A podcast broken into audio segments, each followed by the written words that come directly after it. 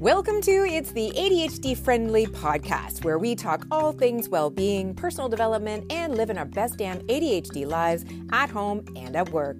My name is Caren Magill. I'm a certified ADHD life coach, and I'm here to help you do life better. Hey everyone, happy Friday. I am thrilled to be back in your balls this week on a part two of what I shared last week. So if you didn't listen to last week's podcast, I'll just give you a quick refresher and then we'll jump right into the episode. Uh, a couple of weeks ago now, I went to a Dr. Joe Dispenza retreat. It was a meditation. I called it a rave. I'm going to stick with that because it was weird, but it was also really amazing. And during that retreat, I had this insight that became a bit of a topic in the end of the that podcast where I had related ADHD symptoms to an energy center in the body. One of the things that Dr. Joe talks about are energy systems, which are also known as chakras in yoga philosophy. But they're essentially eh, trigger points where the endocrine system and the nervous system intersect with the the chakra or the energy center that I'm going to talk about today. It intersects at the gut. So it's related to the pancreas and the digestive system and also around the adrenals. So this whole digestive system is also connected to our central nervous system, which also has a lot to do with not just the things that we digest in terms of food, but also has to do with the things that we digest in terms of life experience and emotions, right? That's related to the central nervous system and is also related to the gut. There's a lot of science now that talks about that interrelatedness between the gut and the brain. And the gut is also where we create a lot of our hormones that have to do with our mood and our energy and our quality of life. So I share the anatomical and biological piece because I know that for some, talking about energy centers and chakras is a bit of a stretch. And before I dug into this uh, topic, I looked at what kind of research do we have around the chakras? Do we have any research? And there is some. And there's a blog post that accompanies today's episode. And everything that I'm going to reference in today's episode is going to be available in that blog post, along with links to research. So if you are somebody that needs hard science in order to buy into something, then first of all, you're not alone. That is me too. But but I'm also willing to suspend some level of scientific judgment in order to understand and comprehend things that may not necessarily make sense to our Western culture, but have always made sense and are a big part of Eastern culture and Eastern science and, and an Eastern approach to medicine. So when we can embrace what we know from Western science and medicine and what centuries have proven to be true in Eastern science and medicine, then we have the best of both worlds. And I think that's a great thing. So I wanted to start with that level of context. I also want to say this before we get started. Anything that I share today is not quote unquote going to cure you. Number one, because if we're talking about ADHD here, I don't see that as a dis-ease. It is called a disorder. I think that might be an unfortunate way to frame it, but it's not something that you need to be cured from. You are who you are, and you are a perfect whole human being. All of these things are techniques that can enhance your well being, specifically around those areas that tend to get us hung up as ADHDers. And I'll get into a little bit more of that in a second. But I just wanted to add that layer of context that I don't come at any sort of ADHD discussion with uh, a mindset of we're broken and we need to learn how to fix it. My mindset is always that we're different. We're square pegs, and the rest of the world is built for round holes. That doesn't mean there's anything wrong with square pegs, and doesn't mean there's anything uh, wrong with round holes. We're just different, and we need to bend things in our direction to accommodate us more. So that is the preamble. So now let's dive into the third energy center, otherwise known as the solar plexus chakra, or in Sanskrit is called the Manipura chakra. The direct translation of the word Manipura in Sanskrit means city of gem. But in terms of the chakra, it refers to a bright gem within us. So when this energy is balanced, we shine bright as our true selves. And I love that, particularly from the standpoint of ADHD, because only when we truly accept ourselves and our neurodiversity can we shine in a way that is authentic to who we are. So, the function of this energy center is around digestion, as I mentioned, because it has to do with the gut and the pancreas and the adrenals. It's also the center of our personal power. And by extension, it also relates to our boundaries. This is where we learn about self development and how to self regulate and how to best interact with the world, which again, when it comes to ADHD, there can be some blocks there, right? So let's break it down further, starting with digestion. We know this is obviously related to food, but it's also related to the information that you take in and digest and the energy that you take in and digest our digestion is largely an unconscious function, right? Like we're not thinking about the apple that we ate 30 minutes ago and how we're digesting it, nor are we really thinking about what we're digesting as we scroll through Instagram. So we're not always aware or paying attention to what is coming into our experience or how it's impacting us or how we're taking it in. So it's not surprising then that this is the area where we bring in ideas and we bring in beliefs and try to figure out how to make them work for us. This particular energy center is in development between the ages of two and four. And we start to create our beliefs around the world because this is the time in our life when we're able to match feelings to thoughts, right? Like the previous energy center, which I'm not getting into today, is about feelings, but is really not about thoughts because as that energy center develops uh, before the age of two, we're not really coherently thinking about things, but we are feeling them. So, this is where thoughts and feelings start to solidify into ideas and beliefs, right? And there are six major beliefs that all humans hold there's a belief around your worthiness, your value, your lovability, your personal power, your deservedness, and your sense of being good or bad. And those are beliefs about yourself and also the world around you, people, ideas, everything. And these beliefs get locked in at that really early age. And those beliefs inform our sense of personal power and boundaries. So when we think about personal power and willpower, that's where we're generating ideas and initiating action and following through on what we start.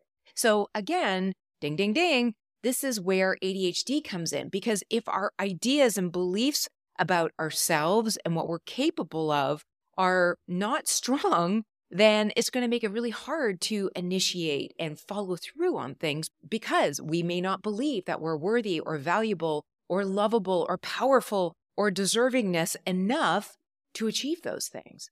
And based on those beliefs, that also then informs our boundaries. And this is another huge connection to the ADHD experience because we are not awesome with boundaries, either energetically, emotionally, or physically.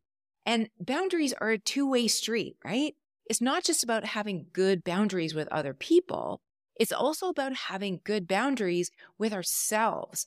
Boundaries are rooted in our sense of self and rooted in those beliefs that I mentioned.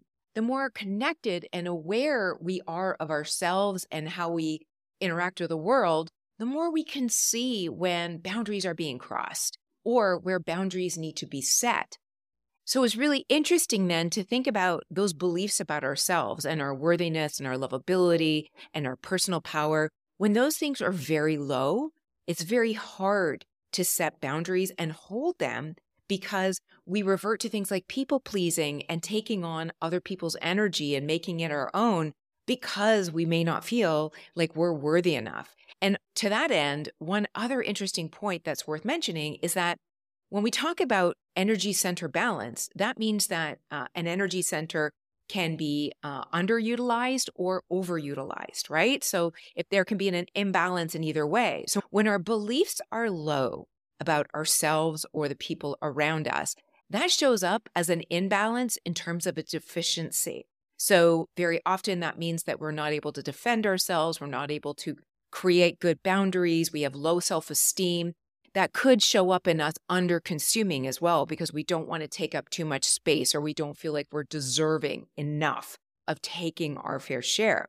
Whereas if you're over indexed in the third energy center, then when we think about those beliefs, that can show up as a sense of entitlement or uh, self aggrandizing, like our value and worth and lovability is over accentuated. And therefore, we think we deserve all of the things and we become very graspy and controlling and rigid around our boundaries. So I hope that makes sense in terms of how our beliefs about ourself can have a huge impact on our ability to move through the world with healthy boundaries and clarity of mind and intention to do the things that we want to do in this life and follow through on them, right? Like all of that comes down to our thoughts and beliefs about ourselves. So when I talk about boundaries, I know it can seem harsh, but it's really not. Their boundaries are actually quite loving. And the more we set them with ourselves and the people around us, the more we can trust ourselves as we move through life. Again, that's part of that personal power piece. I have a whole section on boundaries in my distraction to action program because it's so important for ADHDers.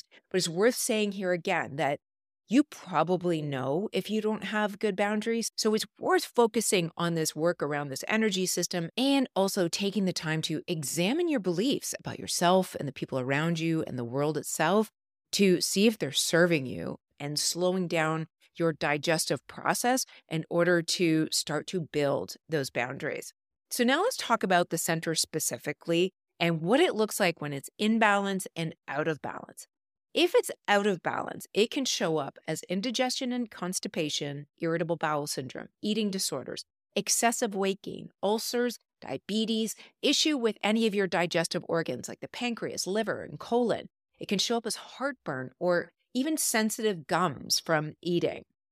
Emotional signs of an imbalance can look like overanalyzing and overthinking things, anger, irritation, low self confidence, low trust in yourself and trust in your abilities, and also distrusting the people around you, insecurity and low self esteem, need for continuous validation and approval from others, unhealthy attachment to others, rigid and controlling behavior, self victimizing mentalities, lack of direction and motivation, and difficulty setting boundaries. So, again, I want to bring in that idea of personal power and willpower because when we are able to take initiative and plan a course of action and follow through on it, we are in our own power. We're not looking for validation or external reinforcement or support. We're internally motivated and we're clear on what it is we want to achieve. That doesn't mean we should never look for help or support. But what it does mean is that source of our own creation and what we do in this world is coming from us personally. And I see this a lot in coaching because some clients come to coaching knowing what it is they want to do or having an idea of what they want to do. And they see their coach as somebody who's going to be in their court and helping them move that process forward. And that's when coaching works really well. But if somebody comes to coaching with an attitude of this is my last ditch effort, like I, I need a Hail Mary, so I'm going to hire a coach to offload responsibility of my goals from me to that person, it doesn't work because that's not what coaching is designed to do. When you are ready to do the work yourself, that is when you're going to see the most growth, whether you have a coach or not, or whether you have support in your life or not. It always comes from us first. When we think about that idea of personal power and self worth, it doesn't mean that when we do something, we're guaranteed a successful outcome because nothing is guaranteed. Actually, that's not true. The one thing that is guaranteed that if we never get started on what it is we want to do, we're guaranteed to fail. Like you can't succeed if you don't start. That's a guaranteed failure. But when we're in our personal power and we're willing to try because we want the best for ourselves, and when we are trying in earnest, which means we have the intention to succeed, we're not attached to the outcome, but that's what our intention is. And we're not thinking internally, this is never going to work, this is never going to work, this is never going to work, because we know what happens when we do that. When our attention and our intention is aligned with that energy, no matter what the outcome is, we build trust in ourselves. Trust is built on taking action, not on succeeding. Think about that for a second. If self trust only came from succeeding, we would never learn to walk or talk. That is personal power. Babies who get up and walk after they fall on their asses five times in a row, that's power. Also, someone who has the awareness to say, let me check my calendar before I commit to you, whatever it is you're asking me to do. That is someone who not only has healthy boundaries, but also has a strong sense of personal power. So, now let's talk about what it looks like when this third center is balanced. We've got a strong sense of self confidence and self worth. We have a clear sense of personal identity and purpose. We feel empowered to take action towards our goals and dreams. Our digestion is strong and our metabolism is healthy.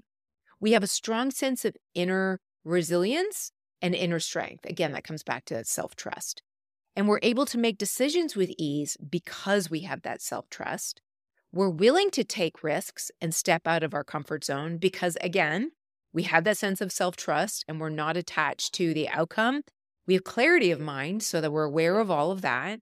And we have control over emotions, which is self regulation, big piece when it comes to ADHD. So that all sounds amazing. But the question is, how do we work on these energy centers to ensure that we are running optimally and that we can enjoy this balanced centered person. I looked it up and I came up with some really interesting ideas, which I'm going to share with you now. But before I do, a couple of quick caveats, okay? As I was collecting these ideas, I was super intentional about suspending any judgment I had around them. That means that when I read some things that, and my first thought was in some cases, that's dumb. I quickly reminded myself that what I may see as insignificant might make perfect sense to someone else, and it might be your perfect solution. So I put my judgy pants aside and I included all of the ideas that I found in my research. The other thing that I want to invite you to do as I go through these ideas is to just pay attention to what feels true to you. A lot of these ideas are not going to be surprises to you. So as I go through them, Think about which actions you may casually do already and ask yourself, oh, when I do that thing, how does it make me feel? Does it make me feel good or does it make me feel crappy?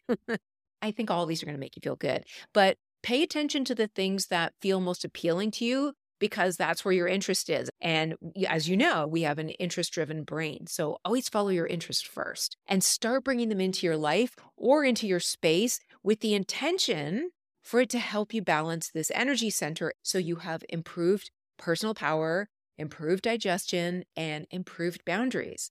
They may help you accomplish these things directly, or they may help you indirectly by just acting as a fun reminder to continuously bring your attention back to your own power center. So let's get into it then. The third energy center is related to the element of fire and the color of the center is yellow. So when you think about fire and you think about yellow, think about heat, think about the sun. Okay. So a few very obvious things that I'll start with is your connection to heat, like being in front of a fire, like a warm fireplace in your house, or maybe even having candles in your space, or meditating on a candle flame, or just being outside in the natural sunlight. Any amount of time you can spend in the sun with the sun on your face while wearing sunscreen, of course, is going to go a long way to helping you improve that sense of personal power and digestion. Wearing yellow clothes or surrounding yourself with the color yellow. So maybe bring some yellow flowers into your space or some yellow artwork or a splash of yellow in like your throw pillows or something like that. My girlfriend just painted her nails yellow. So think about how you would enjoy seeing yellow in your space if that is a color that brings you joy. Personally, yellow's not my favorite color, but when I think about yellow, I think about happy things. I think about my mom because that was her favorite color. So I don't mind having yellow in my environment. And also, there's so many different hues of yellow, right? So think about a yellow that appeals to you and how you can bring it into your life. Again, either as a, a direct sense of energy for that center or just as a reminder to continuously focus on that center. If you're a fan of aromatherapy, you might want to incorporate lemongrass, ginger, rosemary, which are all great for balancing the solar plexus chakra. Also, anything with citrus, so grapefruit or orange. If you're familiar with pranayama, these are specific breathing practices that are part of a yoga practice. You may have heard of some intentional breathing practices like alternate nostril breathing, for example. That is a pranayamic practice. But a specific breathing practice for this third energy center is called breath of fire or Kapalabhati. I'll do my best to describe this practice, but I'll also link a video that does a be- much better job of describing it than I can here verbally. What you're going to do is sit up straight. You can either have your feet on the floor, flat on the floor, just sitting on a chair, or you can be in Sukhasana, which is just easy sitting cross legged pose. And what you want to do is a rapid breathing in and out. And this stokes uh, your digestive fire. It's essentially doing a repeated snapping of the breath, right? So you're snapping your abdomen in as you breathe out, and then you snap your ab- abdomen out as you breathe in. And the breaths are shorter and faster. And you do it through your nose. So if you're a little boogery, that can get a little messy. If you do that enough, first of all, it clears the mind. Like it will stop all your thoughts. It even um, stops your breathing. Like when you do about 30 of those in a row and you stop all of a sudden, your body won't want to breathe right away. It'll take a minute for it to naturally start that process of breathing again. And in that moment of pause, you will feel a profound sense of peace. Like your analytical mind will shut up, if only for a second. So that's the the practice of breathing, the pranayama practice that is really helpful. And you can include that. Let's say if you do a morning meditation, you might want to do a few rounds of breath of fire as part of that, like before you do the meditation, because it does calm the mind. Now, in terms of movement, since we're still built, focused on building internal fire here, you want to think about heat building activity. So, yes, we can do running, we could do all kinds of activity, but I want to bring this back specifically to yoga because obviously that's going to be a very good way of focusing on this uh, energy center. So, I'm going to link a few yoga classes I found on YouTube that specifically relate to this energy center. But when you're thinking about yoga, just so um, you have an idea, you want to think about poses that massage the digestive system. Bow pose, where you're laying on your stomach and then you're doing a you're doing like a, a back bend. So you reach your arms behind and grab your ankles, and you imagine that you're in a bow and that massages the uh, your digestive system because it's only your stomach that's on the floor at that point. Other poses are forward fold because again that folds the body forward and impacts the digestive system and lots of twisting, which brings a lot of blood to the digestive system and just twists things out. Also, think about poses that strengthen the core, like plank pose or reverse plank. And if you think about reverse plank, you just flip your uh, body so it's facing upward as opposed to downward, and your hands and feet are the only thing on the ground, but your body is in a full straight plank. So, doing it either way is going to uh, increase core strength and also boat pose as well.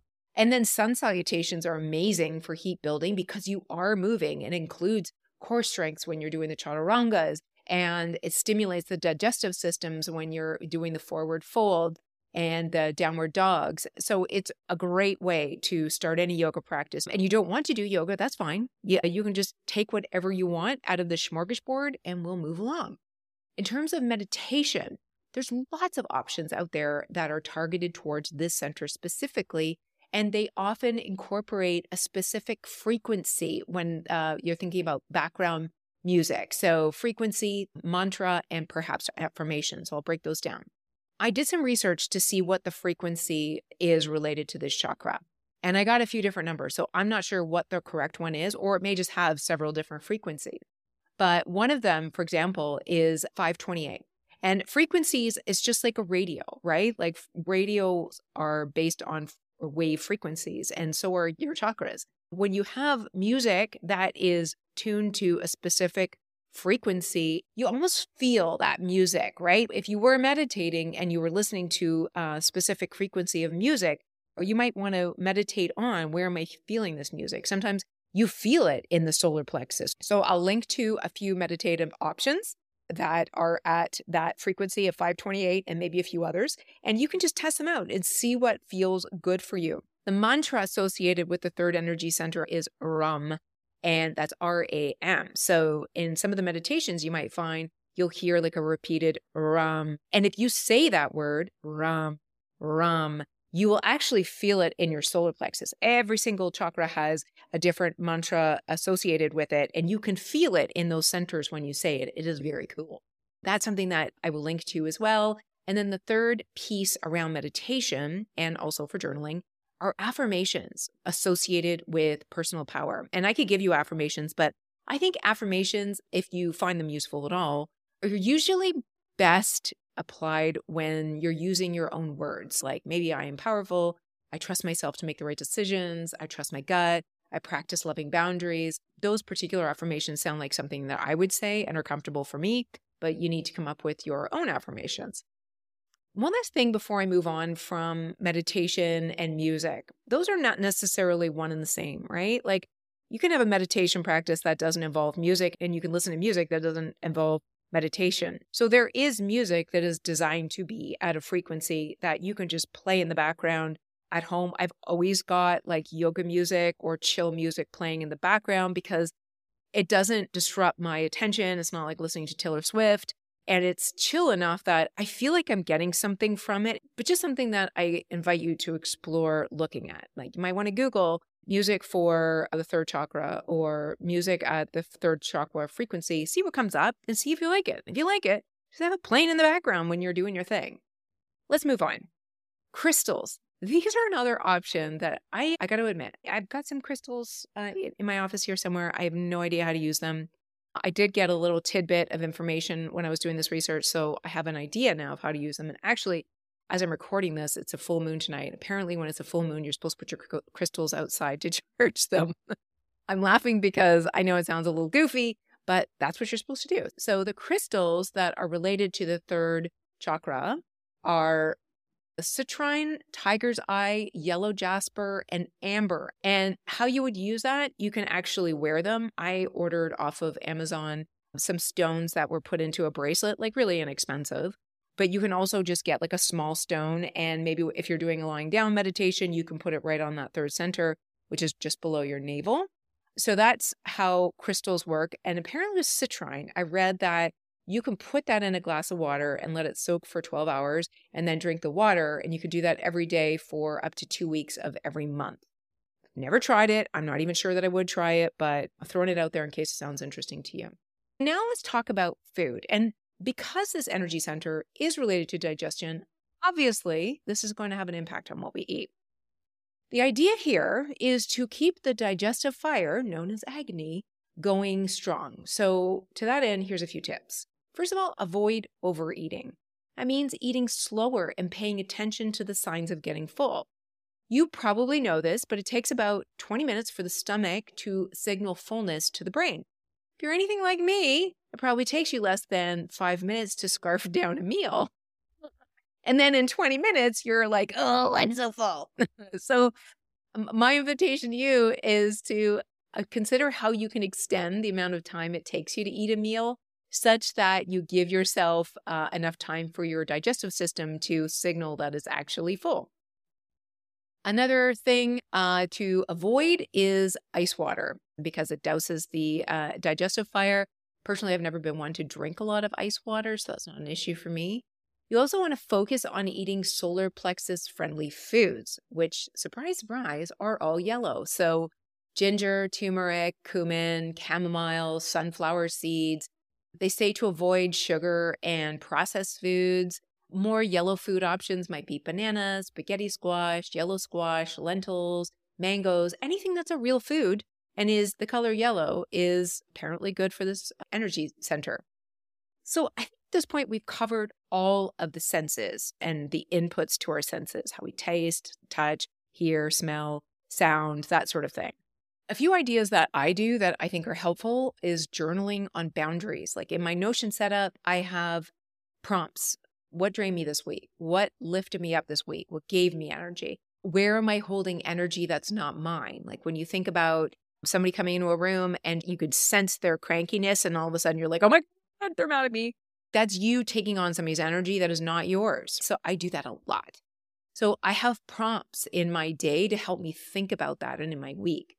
And then I've talked about this before, but I'll share it again just in case you're new to hearing about this. practice your body's language around yes and no. And very quickly, the way you do that, think about a visceral no in your body. Where does that show up? Like maybe it's somebody's going to hurt your child or somebody's going to kick your dog, and your immediate uh, reaction is, oh, hell no. Where's that no in your body? To me, when I think about that, like when I think about a bully, or if I think about something that repels me, like something I don't want to do, something I dread, that energy is in the pit of my stomach. That's where dread is. That's where no is, right? Again, personal power. And then when I think about yes, when I think about do I want to go on more vacations? Yes. Do I want to keep doing what I'm doing from a career perspective? Yes, yes, double yes, checkity check. All of those yeses, that feeling in my body right now is up in my chest. It's tingling and it goes from my upper chest into my neck. Those are my body's language around yes and no. Yours might be somewhat different, but be aware of that because feelings is a language of the body. And it's very important for you to understand the language of your body.